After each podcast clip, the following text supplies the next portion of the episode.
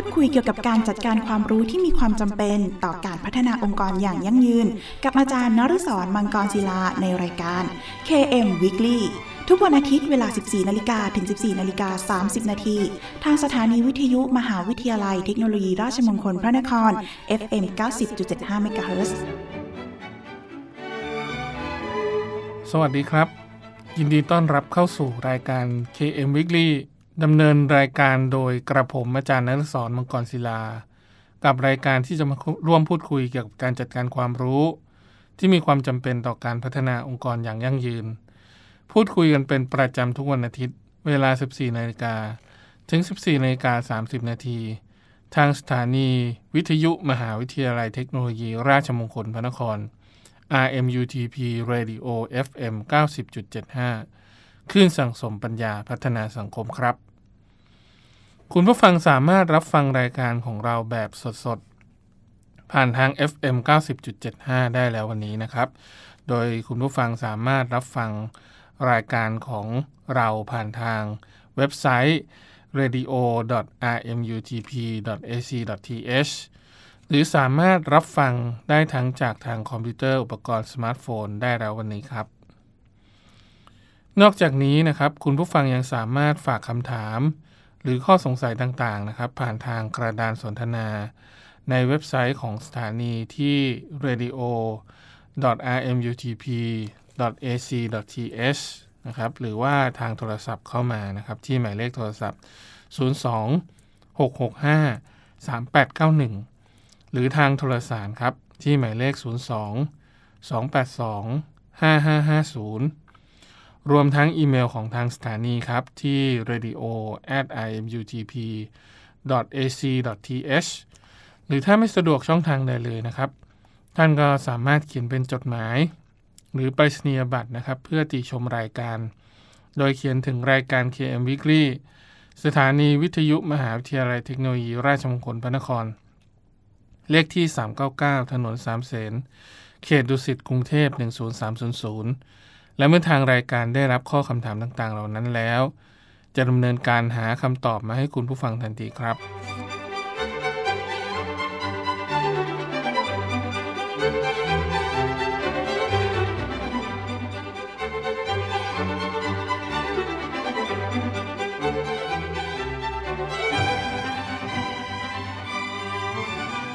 ทุกวันอาทิตย์เราจะกลับมาอัปเดตประเด็นสำคัญนะครับที่เกี่ยวข้องกับการจัดการความรู้โดยที่สัปดาห์นี้เราจะมาพูดกันในเรื่องของการยกระดับธุรกิจเขียงหมูสู่อินเตอร์กันครับเมื่อพูดถึงธุรกิจเขียงหมูนะครับไม่ใช่แค่เรื่องหมูนะครับที่เกิดขึ้นอีกต่อไปนะครับโดยที่คุณณรงค์ธรรมจารีนะครับประธานบริษัท MSP Interfood จำกัดนะครับได้ลุกขึ้นมาทำสิ่งที่ไม่มีใครคาดคิดนะครับก็คือจากเคียงหมูธรรมดาทั่วไปนะครับสู่การปั้นแบรนด์หมูอินเตอร์เป็นร้านขายหมูติดแอร์ที่เรียกเสียงฮือฮาให้กับคนในจังหวัดลำพูนแล้วก็จังหวัดใกล้เคียงได้นะครับโดยการทำเอาระบบ IT มาใช้ในการบริหารจัดการนะครับซึ่งไม่ใช่แค่การพัฒนาระบบแต่ถึงเป็นขนาดจัดตั้งสำนักงาน IT Center ขึ้นมานะครับทั้งหมดล้วนเป็นปัจจัยสำคัญที่ทำให้หมูอินเตอร์กลายเป็นผู้นำด้านธุรกิจสุกรแบบครบวงจรในภาคเหนือนะครับเป็นแบรนด์ท้องถิ่นเล็กๆนะครับที่สามารถยืนหยัดอยู่ในสนามรบเดียวกับแบรนด์ใหญ่อย่าง CP และเบทาโกได้นะครับสิ่งที่เป็นแรงผลักดันให้กับพ่อค้าหมูธรรมดานะครับกล้าคิดกล้าทำในสิ่งใหม่คือการเห็นอุปสรรคปัญหาที่พบเจอมาที่ทำให้เกิดการทำฟาร์มเลี้ยงหมูแล้วเจ๊งนะครับก่อนมาเริ่มต้นใหม่นะครับด้วยแนวคิดที่ว่าคุณจะมีวันที่ดีได้นะครับคุณก็จะต้องลุกขึ้นมาได้เช่นกันนะครับล้มแล้วลุกนะครับในความหมายของคุณณรงค์นะครับที่ได้กล่าวไว้นะครับโดยที่คุณณรงค์บอกว่าการทำฟาร์มหมูการเลี้ยงหมูมาทั้งชีวิตเนี่ยมีอุปสรรคเข้ามานะครับในการทดสอบช่วงชีวิตในการดำเนินธุรกิจตลอดนะครับโดยวิกฤตราคาหมูวิกฤตโรคอหิวาสุกรนะครับ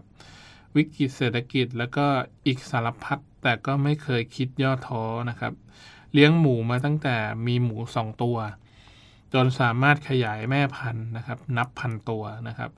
พอฟาร์มหมูเริ่มอยู่ตัวก็กู้เงินมานะครับต่อยอดกิจการขยายธุรกิจจำหน่ายอาหารสัตว์แต่สุดท้ายก็ไปไม่รอดนะครับเจอวิกฤตหนักในช่วงต้มยำกุ้งนะครับทำให้หนี้บานปลายนะครับจนตอนหลังต้องตัดสินใจขายฟาร์มหมูไปตอนนั้นก็ถือว่าคุณณรงค์เห็นว่าปัญหาการตลาดด้านการเกษตรไทยคือเรื่องราคานะครับพอไม่มีการควบคุมการผลิตก็จะเกิดวงจรที่ทำให้สินค้าปฐมภูมิต้องเจอกับปัญหาเป็นระยะนะครับช่วงที่ขายนะครับฟาร์มหมูไปนะครับช่วงจังหวะนั้นก็เป็นช่วงเดียวกันกับที่ห้างแมคโครมาเปิดที่ลำพูนเราก็เห็นว่าเขามีหลายแผนกอยู่นะครับเลยคิดว่าถ้าทำแบบเขาบ้างก็คงจะดีนะครับเป็นเขียงหมูติดแอร์ก็เลยมีแนวคิดในเรื่องของการทำเขียงหมูเป็นแผนกนะครับแผนกต่างๆแยกไปนะครับแล้วก็มีการแบ่งโปรโมชั่นก็ผมก็เริ่มตั้งแต่ลูกน้อง8คนนะครับทุกคนก็ไม่มีใครมีความรู้เกี่ยวกับหมูเลยนะครับเรียกชิ้นส่วนต่างๆของหมูก็ยังไม่ถูกเลยนะครับแล้วก็ใช้วิธีเรื่องของการฝึกสอนให้กับเขาทั้งหมดใช้เวลาเดือนหนึ่งก็เปิดร้านได้นะครับแล้วก็เปิดมาช่วงแรกๆก็แทบขายไม่ได้เลยนะครับลูกค้าส่วนใหญ่ก็ไม่เอาเรานะครับไปเปรียบเทียบกับแมคโครก็เปรียบเทียบกับเขียงหมูตลาดสดมากกว่านะครับผมก็เลยลองมาตั้งคำถามกับตัวเองว่าเราจะเป็นลูกค้าเราจะซื้ออะไรเพราะอะไรถามตอบคำถามนี้นะครับด้วยตัวของตัวเองแล้วก็ลองตั้งจุดแข็งของตัวเองเพิ่มมากขึ้นนะครับแล้วก็ช่วงแรกของการสร้างแบรนด์นะครับคุณณรงค์ก็ให้ความสำคัญกับการพัฒนาสินค้าการบริการควบคู่นะครับกันไปนะครับว่าลูกค้าต้องการอะไรนะครับแล้วก็คิดอะไรอยากได้อะไรนะครับแล้วก็เติบโตด้วยกลยุทธ์ในเรื่องของการทำ fighting brand นะครับก็คือปัจจุบันลูกค้าตลาดเขียงหมูจะแบ่งออกเป็น2กลุ่มใหญ่ๆคือกลุ่มร้านอาหารกับผู้บริโภคทั่วไปโดยเขาตั้งใจนะครับจับกลุ่มผู้ประกอบการหลักนะครับเพราะว่ามีเรื่องของการซื้อซ้ำนะครับ rehab เพิ่มมากขึ้นนะครับซึ่งที่จะเป็นเรื่องของการซื้อซ้ำบ่อยๆเนี่ยก็คือจะเป็นการซื้อแบบทุกวันนะครับซื้อในปริมาณที่มากนะครับแล้วก็ใช้กลยุทธ์ Fighting Brand นะครับเหมือนกับคุณตันภัสกรนาทีสมัยที่ยังมีธุรกิจ Pwedding ซอยทองหล่อนะครับซึ่งทั้งซอยมีร้านเขาเกือบทุกทั้งหมดนะครับที่มีราคาที่เลือกตั้งแต่หลักแสนจนถึงหลักล้านเข้าร้านไหนของคุณตันได้หมดนะครับเราเองก็ใช้วิธีการทำแบบ Fighting Brand เลยนะครับก็คือมีทุกราคานะครับให้เลือกทุกระดับนะครับแล้วก็มีทุกแบรนด์ให้เลือกเช่นกันอันนี้ก็ถือว่าเป็นหลักการแนวคิดที่ค่อนข้างจะน่าสนใจนะครับก็คือจับทุกกลุ่มเลยที่เกี่ยวข้องกับเรื่องของการทำแบรนดิ้งนะครับแล้วก็4แบรนด์หลักๆนะครับที่คุณณรงค์ได้ทำนะครับก็คือมีหมูอินเตอร์ PP หมูสด MP หมูสดแล้วก็หมูมวลชนนะครับทุกแบรนด์ก็ผลิตภัณฑ์เหมือนกันนะครับก็คือมีหมูหั่นชิ้นหมูสไลด์หมูสดหมูแปรรูปต่างๆเพียงแค่เป็นการวางตำแหน่งทางการตลาดที่แตกต่างกันนะครับก็คือคุณณรงค์บอกว่าสิ่งที่ยากของการทำธุรกิจตรงนี้ก็คือการบริหารจัดการสินค้าที่มีอายุการเก็บรักษาที่สั้นมากนะครับก็คือเช้ามาสินค้ามีคุณภาพพอตกเย็นก็จะมีคุณภาพที่ลดลงไปครึ่งหนึ่งแล้วนะครับเราจะทำยังไงให้ตัวผลิตภัณฑ์เหล่านั้นอยู่คง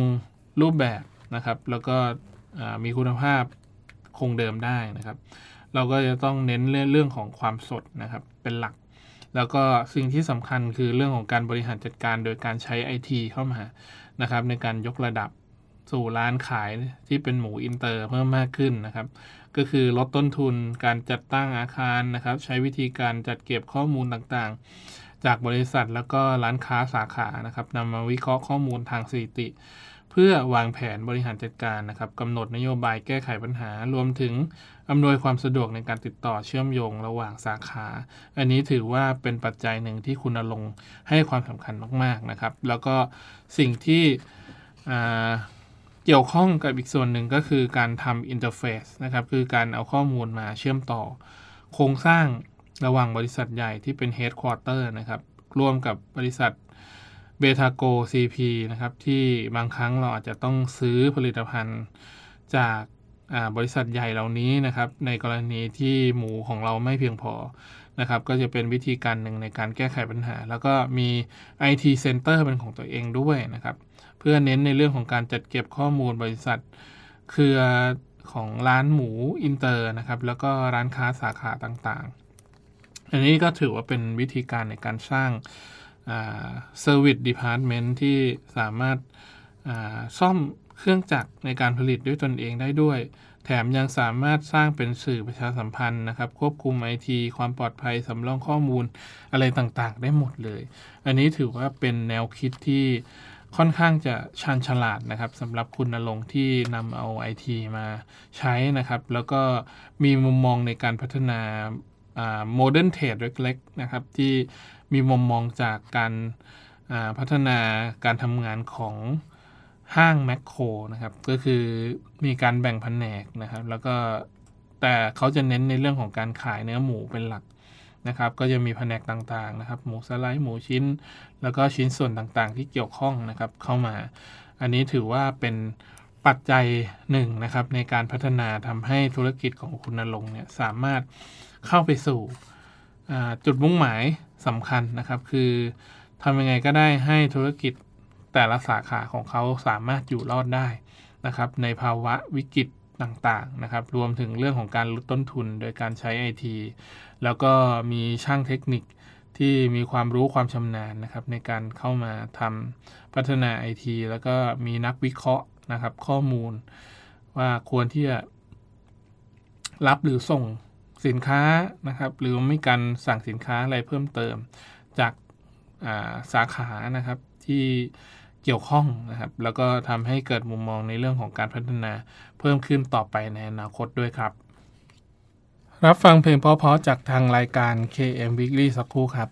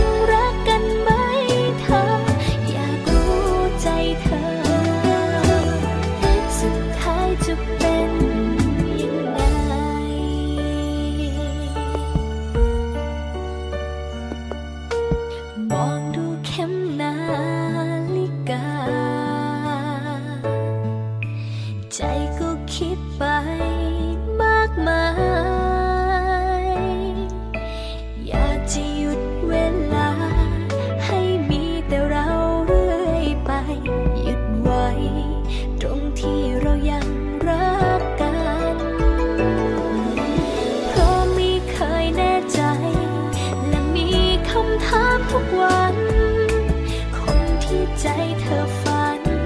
ใช่คนแบบฉันไหมเธอ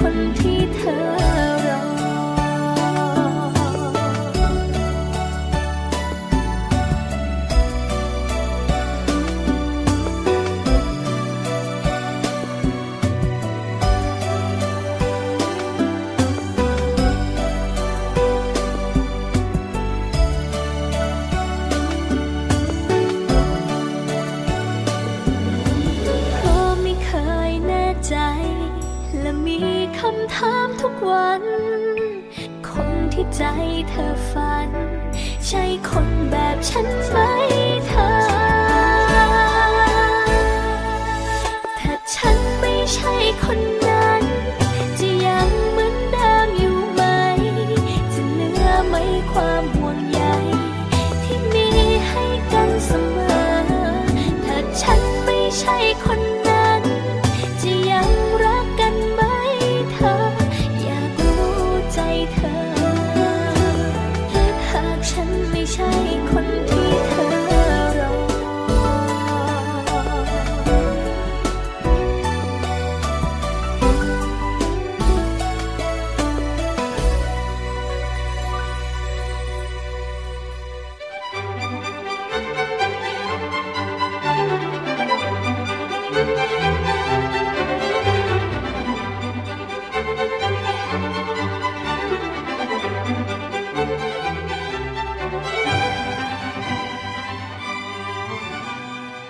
เข้าสู่ช่วงที่2กับรายการ KM Weekly โดยกระผมอาจารย์นฤศร มังกรศิลานะครับโดยที่ช่วงที่2นี้ผมจะมาพูดถึงในส่วนของการใช้ธรรมะนำชีวิตและธุรกิจเพื่อสังคมกันครับโดยที่มุมมองนะครับไอเดียธุรกิจที่เกิดขึ้นทุกวันนี้นะครับโดยที่คุณพิเชษฐ์โตนิติวงศ์นะครับผู้จัดการทั่วไปบริษัททำธุรกิจชาวนาธรรมชาติจำกัดนะครับได้ค้นพบคำตอบให้กับชีวิตนะครับในการสร้างจุดยืนในการทำธุรกิจของเขานะครับระหว่างบวชเป็นพระเมื่อตอนพุทธศักราช 2541 นะครับเขาคือนิสิตบัญชีจุฬาครับที่เป็นลูกเฒ่าแก่โรงสีสิริพินโยในจังหวัดฉะเชิงเทรานะครับผู้เคยพัฒนาโปรแกรมบัญชีโรงสีด้วยตนเองแล้วก็ขายให้กับโรงสีต่างๆตั้งแต่เรียนจบในยุคที่คอมพิวเตอร์และอินเทอร์เน็ตยังไม่บูมเหมือนปัจจุบันนี้นะครับโดยใช้ความรู้ทางด้านบัญชีนะครับมุมมองในฐานะของลูกเจ้าของโรงสีนะครับมาสร้างโปรแกรมบัญชีที่ใช้งานง่ายนะครับตรงกับความต้องการของโรงสีที่สุดนะครับทว่าเบื้องต้นที่น้อยคนนะฮะที่จะในสมัยเรียนเขามีโอกาสที่จะพัฒนาตัวเองเพิ่มมากขึ้นแต่ติดตรงที่ว่าเขาอาจจะมีเรื่องของโรคซึมเศร้านะครับแล้วเคยคิดอยากฆ่าตัวตายมาแล้วอันนี้คือสิ่งที่เกิดขึ้นนะครับโดยแรงบันดาลใจเริ่มต้นนะครับจากการคลองผ้าเหลืองนะครับในช่วงเวลาที่เขามีความรู้สึกหดหู่ทางจิตใจนะครับในสมัยที่ตอนเรียนมหาวิทยาลัยผมเคยคิดฆ่าตัวตายนะครับตอนนั้นไม่รู้หรอกว่าตัวเองเป็นอะไรจนมาถึง 4-5 ปีนี้ก็ที่เขาพูดกันว่าเป็นโรคซึมเศร้าก็ถึงนึกออกมาว่าใช่เลยนั่นคืออาการที่เราเคยเป็นแล้วก็ไม่ถือว่าเป็นขั้นที่ลงไม้ลงมือนะครับแต่ก็คิดที่จะฆ่าตัวตายอยู่นะครับแล้วก็ได้ทำให้มีความรู้สึกว่าเราจะต้องทำตัวเองให้ดีขึ้นนะครับโดยขอพ่อแม่นะบวชนะครับเข้าไปเลือกวัดป่าแถวอุดรธานีนะครับโดยที่ไม่มีญาติอยู่เลยนะครับได้ทำการศึกษาปฏิบัติจริงๆจังๆนะครับตอนช่วงบวชในช่วงเข้าพรรษาเวลา3เดือนแล้วก็บวชจริงนะครับ6เดือนแล้วก็จึงคิดว่าจะไม่สึกนะครับตอนแรกแล้วก็ตอนมาสักระยะหนึ่งคือตอนบวชรู้สึกเหมือนตายแล้วเกิดใหม่ครับเหมือนได้ชีวิตใหม่คำถามเดิมหายไปมันได้คำตอบว่าชีวิตคนเราตามหลักพุทธศาสนาก็จะต้องเชื่อในเรื่องของกรรมและผลของกรรมนะครับเชื่อว่าตายแล้วกลับมาเกิดใหม่อีกนั่นคือเหตุผลที่เราจะต้องทำความดีเพื่อจะให้มีกิเลสน้อยที่สุดกลับมาเกิดในชาติภพที่ดีนะครับถ้าคุณฆ่าตัวตายคุณก็จะต้องกลับมาฆ่าตัวเองอีก500กว่าชาตินะครับไม่จบสิ้นแต่มันก็มีคำถามต่อไปนะครับว่าเขาแม้จะเข้าใจหลักการคิดของพุทธศาสนาแต่ผมยังมีความรู้สึกว่าจะต้องสึกออกมาเป็นฆราวาสนะครับในลักษณะที่เป็นต้องทำภารกิจเพื่อรับผิดชอบโรงสีที่พ่อทำไว้นะครับเป็นมรดกชิ้นสำคัญที่เขาจะต้องดูแลนะครับโดยที่สิ่งที่สำคัญนะครับที่คุณ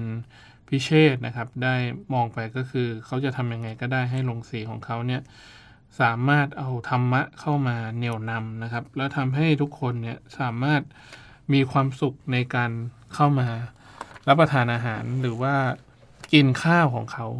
นะครับอย่างมีความสุขแล้วก็ทำให้เกิดความรับรู้ถึงคุณค่านะครับที่เกิดขึ้นจากเรื่องของการรับประทานข้าวนะครับที่เป็นอาหารสำคัญนะครับเป็นสิ่งที่ทุกคนไทยขาดไม่ได้นะครับก็คือเรื่องของการสร้างแบรนด์โดยที่โรงสีรายแรกๆนำเอาเทคโนโลยีนะครับเครื่องยิงสีข้าวนะครับที่เรียกว่า Color Sorter เข้ามาคัดแยกข้าวแล้วก็ใช้ถุงใสเพื่อโชว์ให้เห็นถึงข้าวคุณภาพนะครับที่ไร้การเจือปนของพวกเขานะครับก็คือพร้อมส่งภายในพื้นที่กรุงเทพนะครับปริมณฑลชลบุรีแล้วก็ภาคใต้นะครับไม่ย้อนขายไปในภาคเหนือและภาคอีสานนะครับก็คือเขาจะใช้เรื่องของการสร้างโมเดลธุรกิจใหม่นะครับช่วยชาวนาให้อยู่ได้อย่างยั่งยืนก็ถือว่าเป็นโซเชียลเอ็นเตอร์ไพรส์ตัวหนึ่งนะครับที่ตอบโจทย์นะครับให้กับคุณพิเชษนะครับโดยชาวนาในพื้นที่ฉะเชิงเทราก็ได้รับผลประโยชน์นั้นไปด้วยนะครับก็ถือว่าทำให้ชาวนาหลุดพ้นจากกับดักทางด้านรายได้นะครับแล้วก็ทำให้เกิดแรงบันดาลใจสร้างคุณค่าให้การทำงานที่เป็นกลุ่มของอาชีพชาวนาโดยที่ประมาณปีพ.ศ. 2556นะครับเรื่องของข้าวอินทรีย์ก็เริ่มเข้ามานะครับแล้วก็มีได้พบกับอาจารย์ยักษ์นะครับหรือว่าคุณวิวัฒน์สัจจกรรมธรนะครับประธานมูลนิธิเกษตรกรรมธรรมชาตินะครับผู้ทำงานขับเคลื่อนศาสตร์พระราชานะครับหรือว่าคุณโจจันไดนะครับที่ทำเรื่องของบ้านดินแล้วก็เมล็ดพันธุ์นะครับก็ได้เข้ามาพูดคุยนะครับโหได้มุมมองแลกเปลี่ยนกันค่อนข้างเยอะมากนะครับถือว่าเป็นการจัดการความรู้ KM ให้กับคุณพิเชษฐ์เป็นสำคัญเลยนะครับแล้วก็คุณพิเชษฐ์ได้ทำการบอกต่อแล้วก็อบรมสอนชาวนานะครับให้ใช้วิธีแบบเดียวกับอาจารย์ยักษ์นะครับก็คือใช้วิธีการอบรมนะครับ5วัน4คืนนะครับทำให้ทุกคนเนี่ยมีความรู้สึกว่าอยากจะทำนานะครับแบบวิถีธรรมชาติเพิ่มมากขึ้นนะฮะแล้วก็ใช้วิธีการแบบเดียวกับที่อาจารย์ยักษ์ได้ให้องค์ความรู้ไว้ตามศาสตร์พระราชา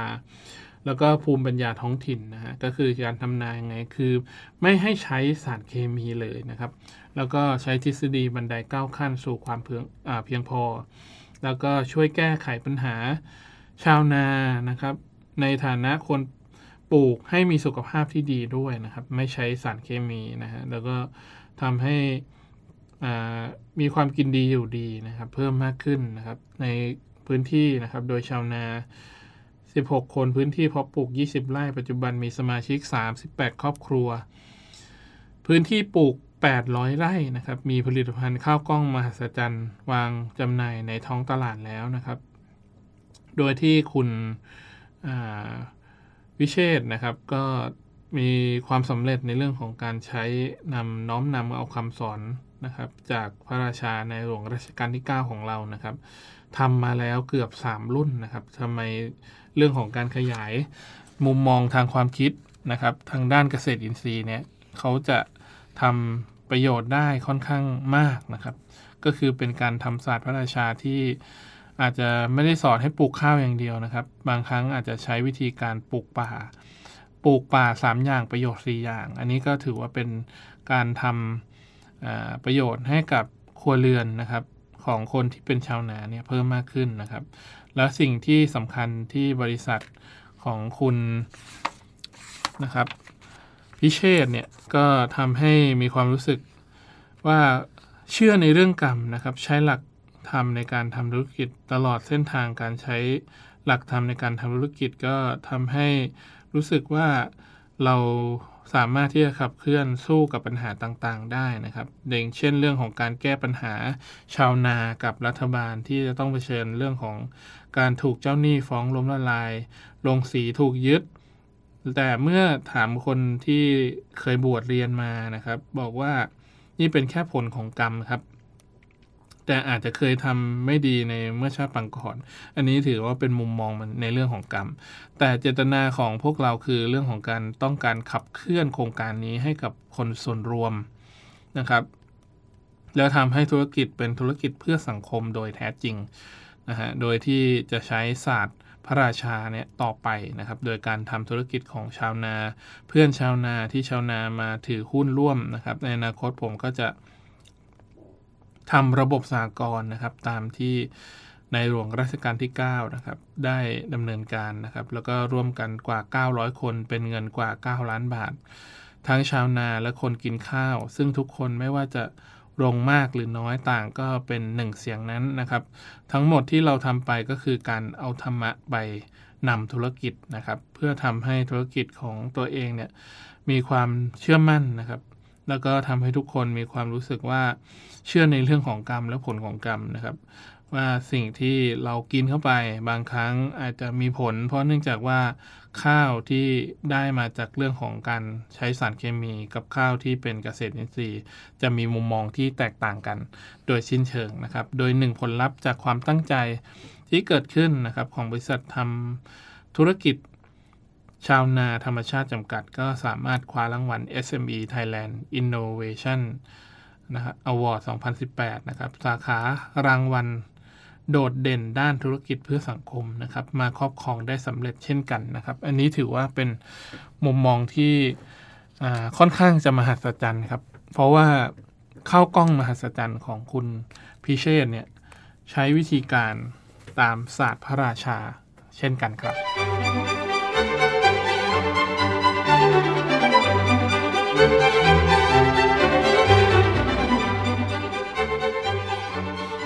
มาถึงช่วงสุดท้ายของรายการแล้วครับคุณผู้ฟังสามารถติดตามรับฟังรายการ KM Weekly ได้เป็นประจำทุกวันอาทิตย์เวลา 14:00 นถึง 14:30 นและถ้าหากมีข้อสงสัยต่างๆนะครับรวมถึงอยากติชมแนะนำรายการนะครับคุณผู้ฟังก็สามารถโทรศัพท์เข้ามาที่หมายเลขโทรศัพท์02 665 3891หรือทางโทรสารหมายเลข02 282 5550รวมทั้งอีเมล radio@rmutp.ac.th นะครับแล้วก็ทางจดหมายหรือไปรษณียบัตรนะครับโดยเขียนถึงรายการ KM Weekly สถานีวิทยุมหาวิทยาลัยเทคโนโลยีราชมงคลพระนครเลขที่399ถนน3เสนเขตดุสิตกรุงเทพ10300และกลับมาติดตามรับฟัง KM Weekly ได้ใหม่ครับทุกวันอาทิตย์เวลา 14:00 นถึง 14:30 นขอบคุณสำหรับการติดตามรับฟังสำหรับวันนี้ต้องขอลาคุณผู้ฟังไปก่อนพบกันใหม่ตอนต่อไปสำหรับวันนี้สวัสดีครับร่วมพูดคุยเกี่ยวกับการจัดการความรู้ที่มีความจำเป็นต่อการพัฒนาองค์กรอย่างยั่งยืนกับอาจารย์นฤศร มังกรศิลาในรายการ KM Weekly ทุกวันอาทิตย์เวลา 14:00 นถึง 14:30 นทางสถานีวิทยุมหาวิทยาลัยเทคโนโลยีราชมงคลพระนคร FM 90.75 MHz